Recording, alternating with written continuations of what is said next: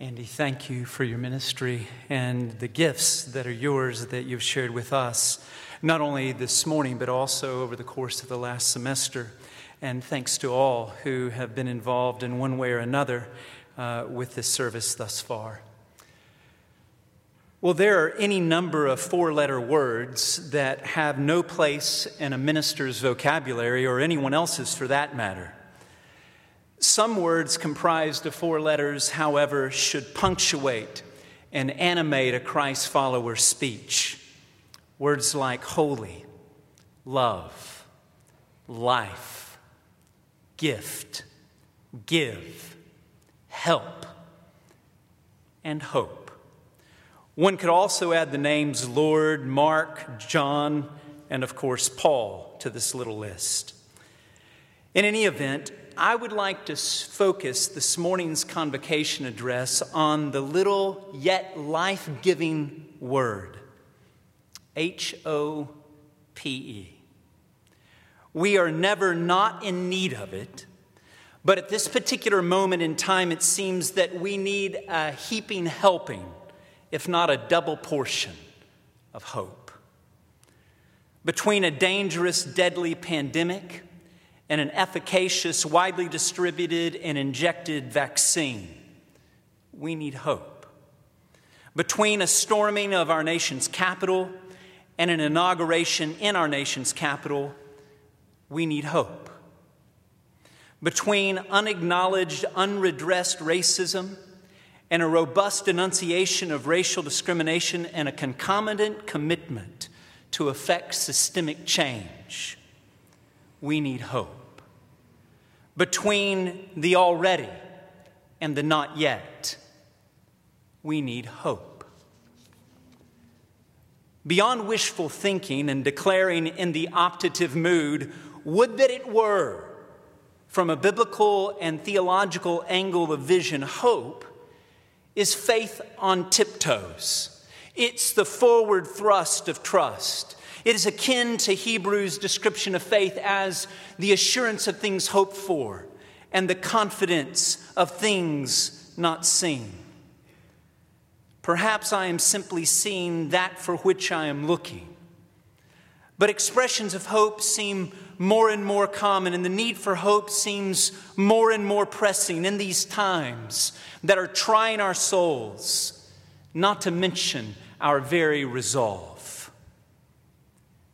Roughly one year ago now, Dr. Scott M. Gibson, the David E. Garland Professor of Preaching and Director of the PhD in Preaching program here at Truett Seminary, suggested to me that it would be both fitting and helpful to make more widely accessible the 34 year end messages that the namesake of our school, George Washington Truett, wrote to the people of the First Baptist Church in Dallas, Texas, from the years 1910 to 1944 way led to way, and last spring, as COVID 19 began to rear its ugly head, I edited and annotated these Christmas and New Year's messages for publication.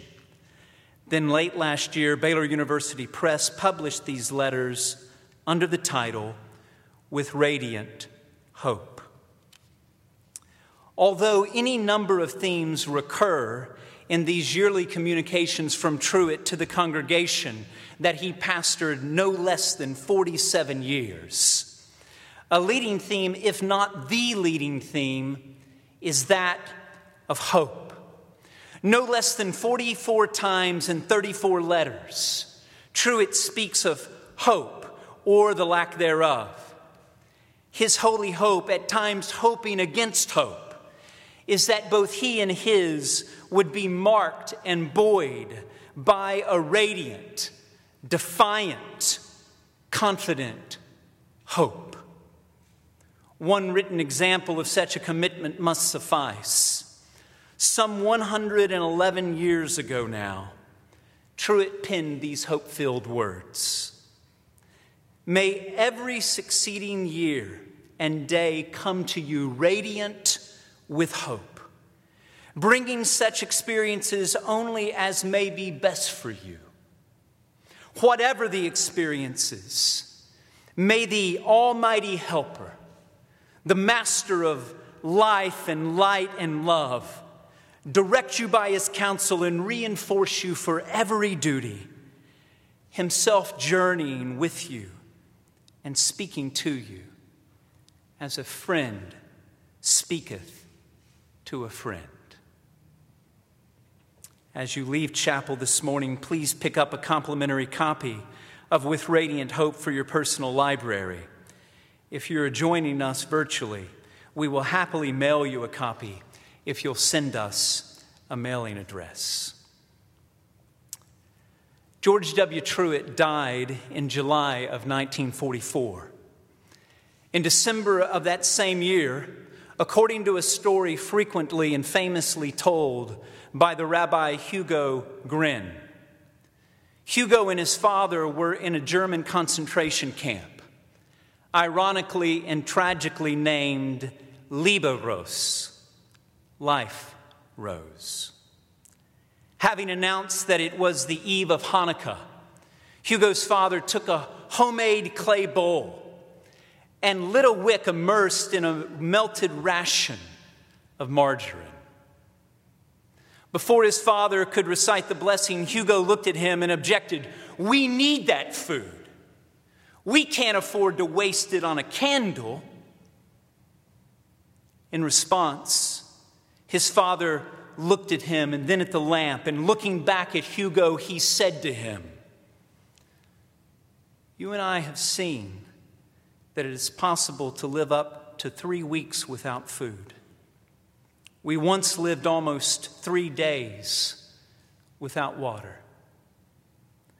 But you can't live at all without hope.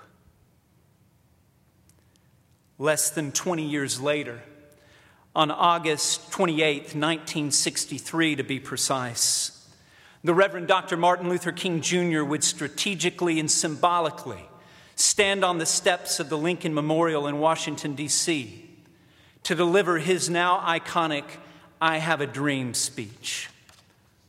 Among other things, Dr. King, whose birthday our nation celebrated yesterday, said this on that day I have a dream that one day every valley shall be exalted, every hill and mountain shall be made low, the rough places will be made plain, and the crooked places will be made straight, and the glory of the Lord shall be revealed, and all flesh will see it together. This is our hope, King spoke. This is the faith that I go back to the South with. With this faith, we will be able to hew out of the mountain of despair a stone of hope.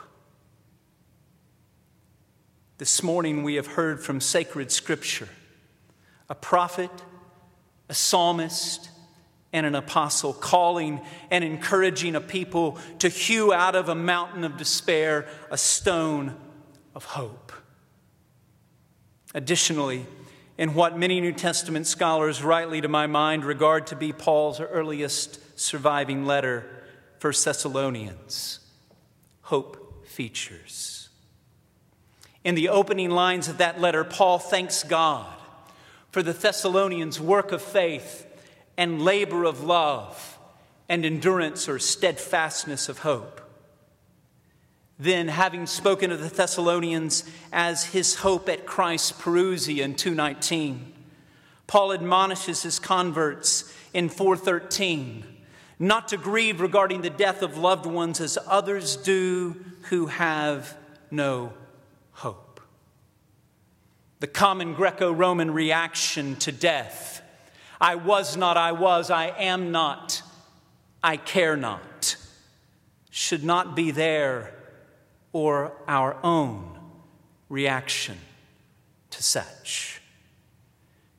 Neither should they embrace the Roman imperial slogan, peace and security, pax et securitas, that was current in their day, and is no less in ours, one might add, albeit in different guises and under different regimes.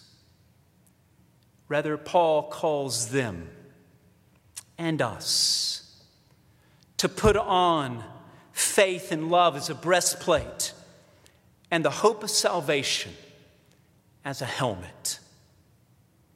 Even as Roman soldiers were to don a galea, Christ's followers are to dress themselves with the helmet of hope. Football and hockey players, baseball and softball batters, race car drivers, and bicycle riders would not, or at least should not, consider participating in their respective sports without a helmet. Neither should believers attempt to live a, the Christian life without hope. It would be as futile as it is fruitless. One recalls the apostles' remarks if we hope in this life alone, we are of all people to be pitied. Like the recipients of Ephesians, there was a time when we too were separated from Christ, excluded from citizenship in Israel, and foreigners to the covenants of promise, without hope and without God in the world. But now, in Christ Jesus, we, who were once far away have been brought near by the blood of Christ. And even as hope allows us to anticipate what will be, that which no eye has seen, nor ear has heard, no human heart has comprehended, the things that God is preparing for the ones who are loving Him. Hope allows us to celebrate that which God is already doing and is already done suffering notwithstanding.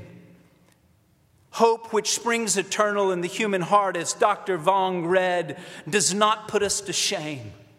For the love of God has been poured out within our hearts through the Holy Spirit who has been given to us. If hope abides in the here and in the hereafter, how can hope be realized and actualized in our lives, in our, in our ministries.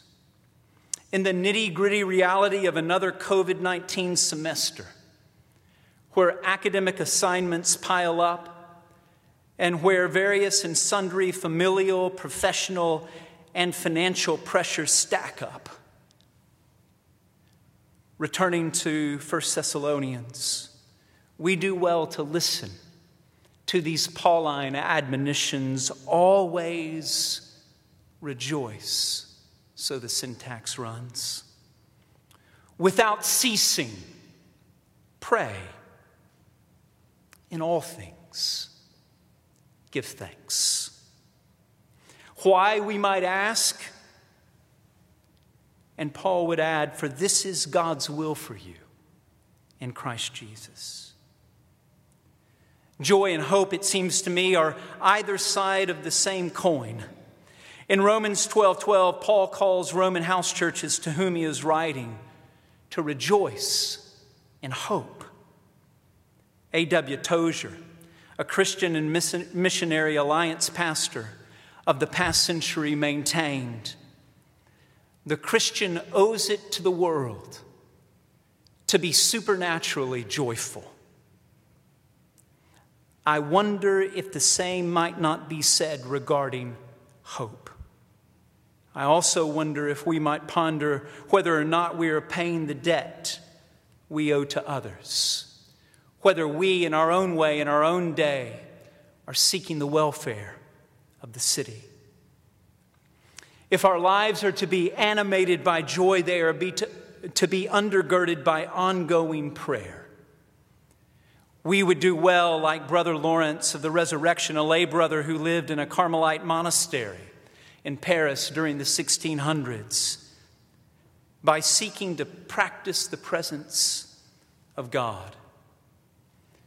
Would that we, like Moses of old, were able to speak with God as with a friend.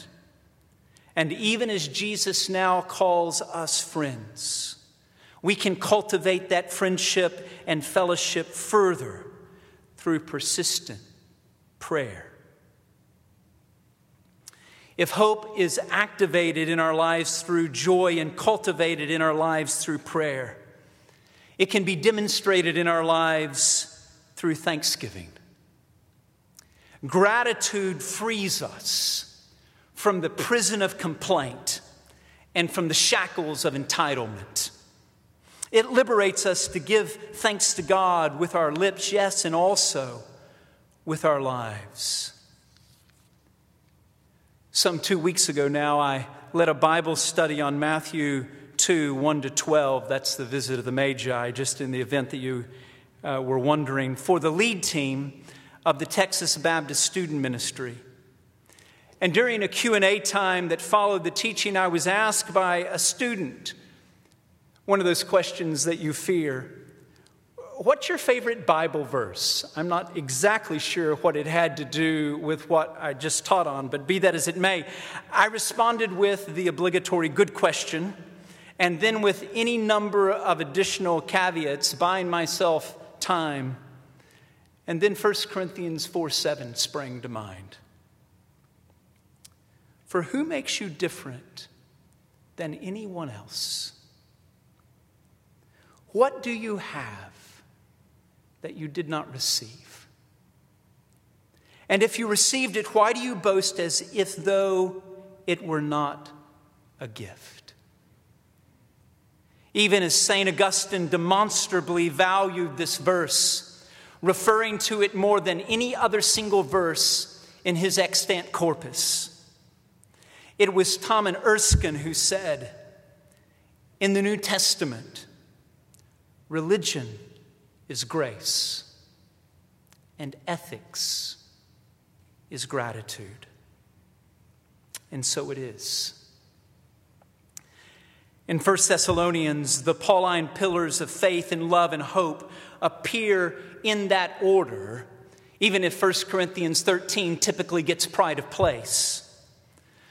Arguably, Paul discerned that the Thessalonians stood in need of hewing out of a mountain of despair brought on perhaps by external opposition for their faith and the recent loss of loved ones in the faith, hewing out of that mountain of despair a rock of hope.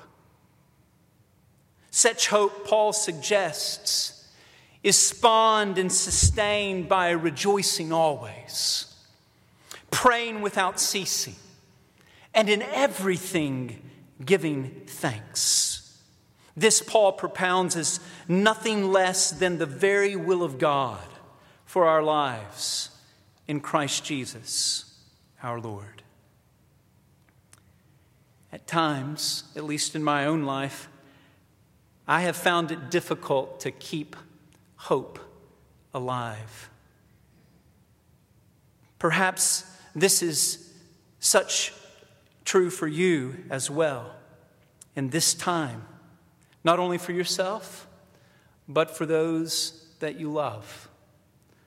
Admittedly, I'm a rather blue sky, glass half full kind of guy, but I simultaneously recognize that a positive attitude should not be confused or conflated with the blessed hope that is ours in Christ Jesus. In addition to Holy Scripture, I'm greatly nurtured and nourished by Christian hymnody and poetry.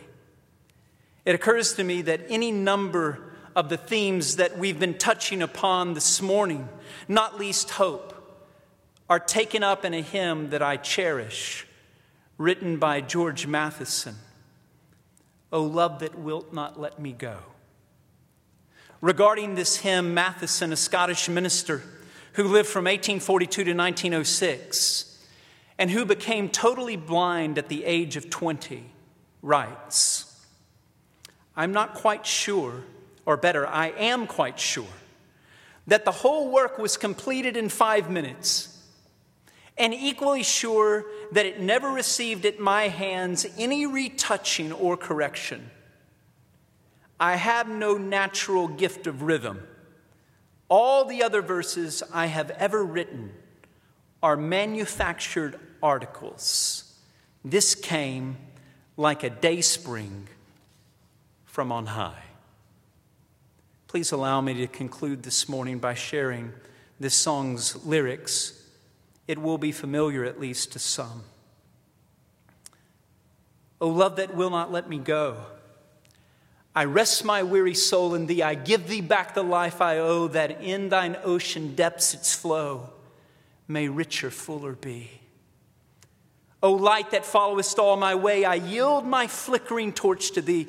My heart restores its borrowed ray, that in thy sunshine's blaze its day may brighter, fairer be.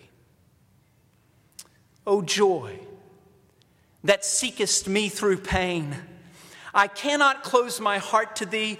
I trace the rainbow through the rain and feel the promises not vain that morn shall tearless be. O cross, that liftest up my head, I dare not ask to fly from thee.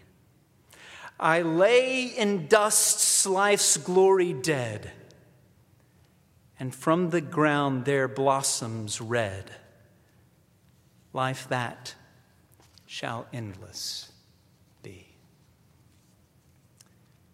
As I take my seat so that we might reflect upon what the Lord might be saying to us individually and collectively, please suffer me one other four letter word that should be woven into our theological and liturgical vocabularies. Amen. Or is it amen? Regardless, so be it, and let it be so.